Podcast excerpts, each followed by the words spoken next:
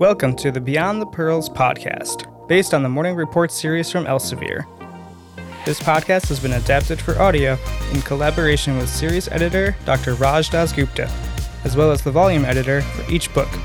Each episode features an in depth case dissection format and aims to deliver practical, concise, and easy to digest information. And now, here's today's episode. Uh, let's do another question. I think we have room for one or two more, maybe. Um, 24 year old woman presents with several years of excessive daytime sleepiness associated with bilateral lower extremity weakness percepted by laughter. How cliche. I'm referring about what?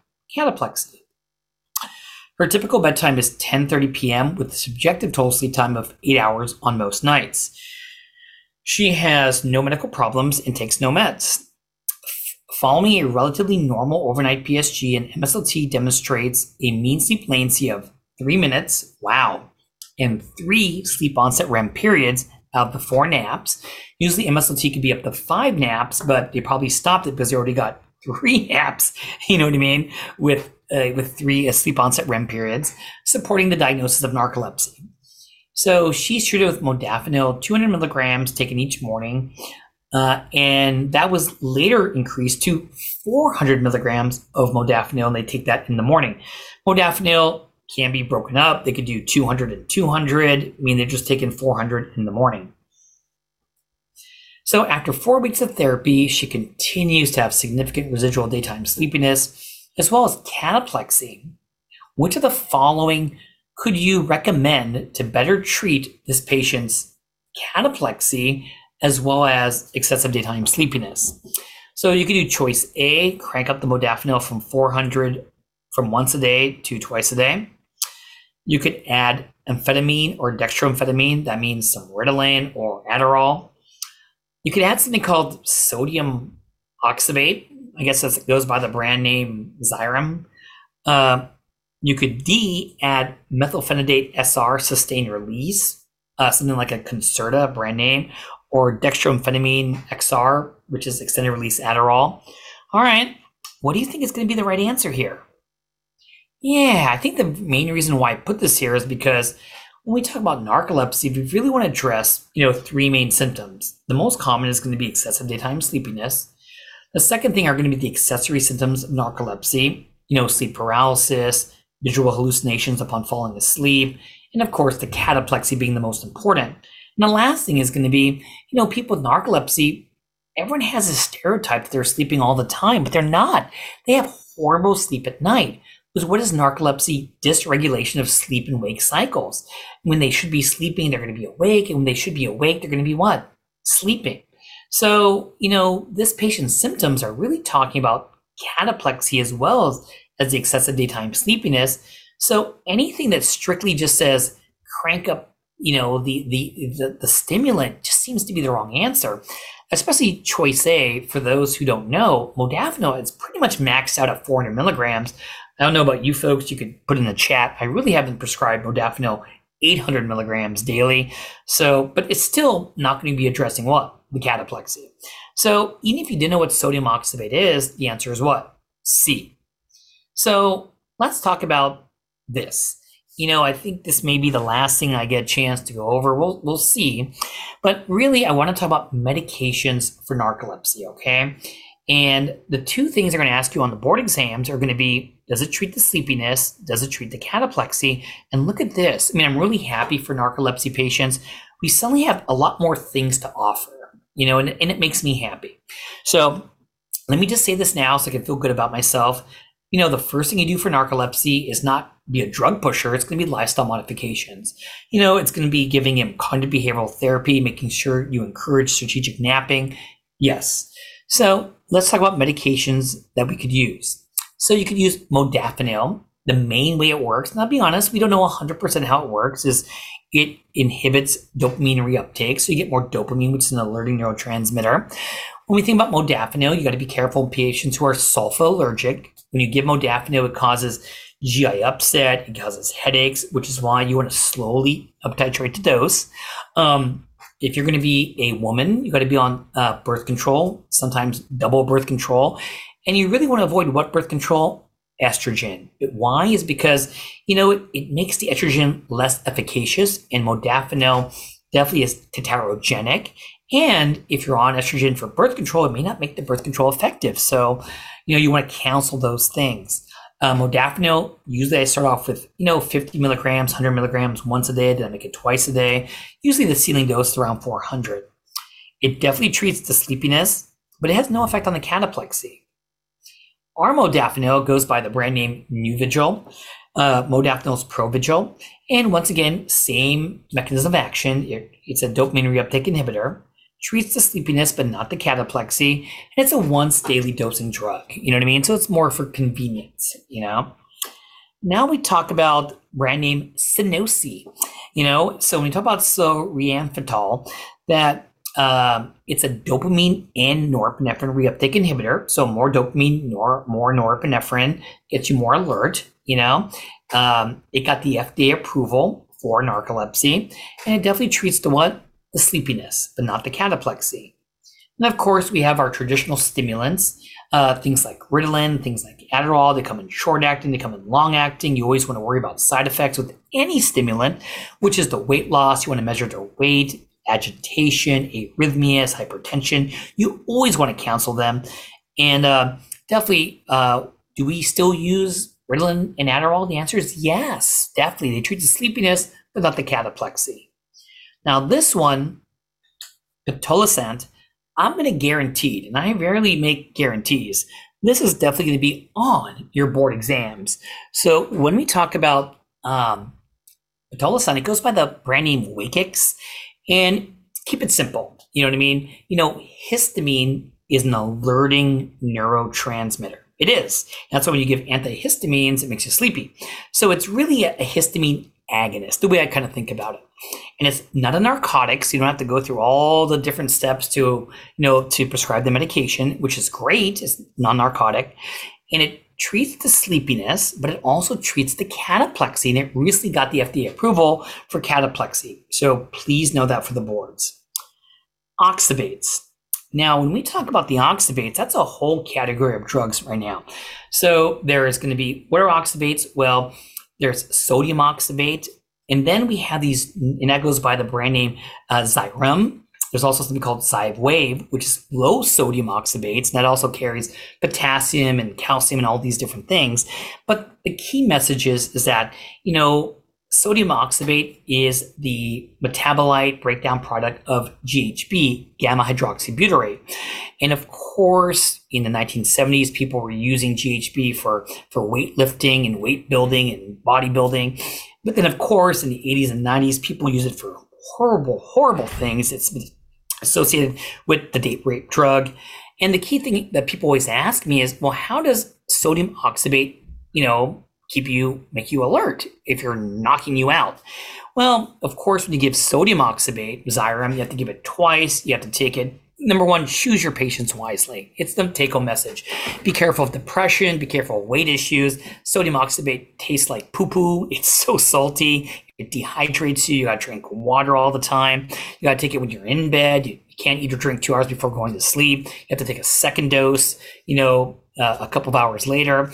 And how does it work? Well, it works on the GABA B receptor, and that's going to be very important. And how does it do is that, you know, remember with narcolepsy, people will have inappropriate awakenings at night. And when you activate the GABA B receptor, it prevents the release of dopamine and norepinephrine, but you're still making it. So what happens at night, you're not releasing it so you can get good sleep. But then when the drug wears off, what's going to happen? You get this robust release of dopamine and norepinephrine that it stimulates you during the day. And it also helps out with sleep at night. So that's why you have the daytime alertness. So the oxybates, now, you know, Xyrem and Xywav are both twice a night, same side effect profile, except, you know, um, Xywav is low sodium. You know, um, there was supposed to be a one a once nightly oxybate out there. I don't know if it got FDA approval yet. That would be nice. But oxybates treat both the excessive daytime sleepiness and the cataplexy, which is why it's the right answer on that question. When we talk about SSRIs, SNRIs, TCAs, they're non-FDA approved, you know what I mean? But they suppress REM sleep. but they suppress REM sleep. So it treats the cataplexy, but not the sleepiness. Now, I promise this will be the last thing I talk about because I'm looking at the time and I just can't believe how I don't stop talking. I wanted to talk about medications for idiopathic hypersomnia. Why? It's such a highly tested thing on the board exams. It just is. You know what I mean? And nowadays, with all the strict criteria to make the diagnosis, you really, really do want to make sure these patients truly have idiopathic hypersomnia. So, truth be told, is that there are very few things that are FDA approved for idiopathic hypersomnia. And you could ask one of my, my sleep fellows, you know, she was staffing a case with me the other day, and there's really not a lot of things that insurance is going to approve when we talk about idiopathic hypersomnia. So we could use things like modafinil. There have been some randomized controlled trials, only two of them. It does help out when we talk about the daytime sleepiness, but it's not FDA approved for idiopathic hypersomnia. You can use armodafinil because it's one daily dosing. But once again, it's not approved for idiopathic hypersomnia, nor has there been any studies specifically with armodafinil. We could talk about Sunosi, the medication that we just talked about in regards to narcolepsy. It's not wrong to try it in idiopathic hypersomnia, but it wasn't studied in that yet, and it didn't get the FDA approval. Of course, when we talk about methylphenidates and amphetamines, that they're just, you know, they, they've been used for so long. You know what I mean? Clinical series suggest benefit, but if you're asking me the letter of the law, are they FDA approved when we talk about idiopathic hypersomnia? The answer is no. You know? And pitolisant, which is going to be that histamine what? Agonist. I do want to say that, you know, there were some series out there that may suggest that there's going to be some benefits for idiopathic hypersomnia. I know there was an article in Chest that came out, you know what I mean? But, you know, really, it didn't get the FDA approval. And it's even hard to get, you know, pitolisant Wakix for my narcolepsy patients. Can you imagine trying to get this for patients with idiopathic hypersomnia? But why do I, you know, like pitolisant? Number one, it's not a a, a, FDA regulated narcotic. It's easy to write for my patients, you know. And of course, when you take pitolisant, you have to titrate to the, to the higher dose. Now, oxybates. You know, I really wanted to update this slide a little bit because I wrote down randomized controlled publication is pending, and those trials are in, and those publications did show benefit for excessive daytime sleepiness in people with, you know, idiopathic hypersomnia and now finally, low sodium oxybate, which is Xywav, got the FDA approval for idiopathic hypersomnia. But remember, these oxybates, it's scary putting patients on them. You got to make sure it's the right patient. Remember, this was part of that whole date rape drug, you know, stigma. So I think that's why we really want to make sure we make the right diagnosis of idiopathic hypersomnia now that we have all this new criteria. Now I would be very careful before start giving patients, you know, low sodium oxybate because it's a drug of abuse, you know. And the last thing I wanted to mention down here is it's not a typo. I, I think I got this question wrong on my board exams too. Clarithromycin. Yep, the macrolide antibiotic. They're small, and I should put very small randomized controlled trials that show benefit in excessive daytime sleepiness, you know? So it's something to think about, but of course it has side effects. Macrolides prolongate the QT interval. You're, you're giving an antibiotic. You're going to be, you know, knocking off some of your flora. But if you're really bullied into a corner, I mean, there are small randomized control trials showing this.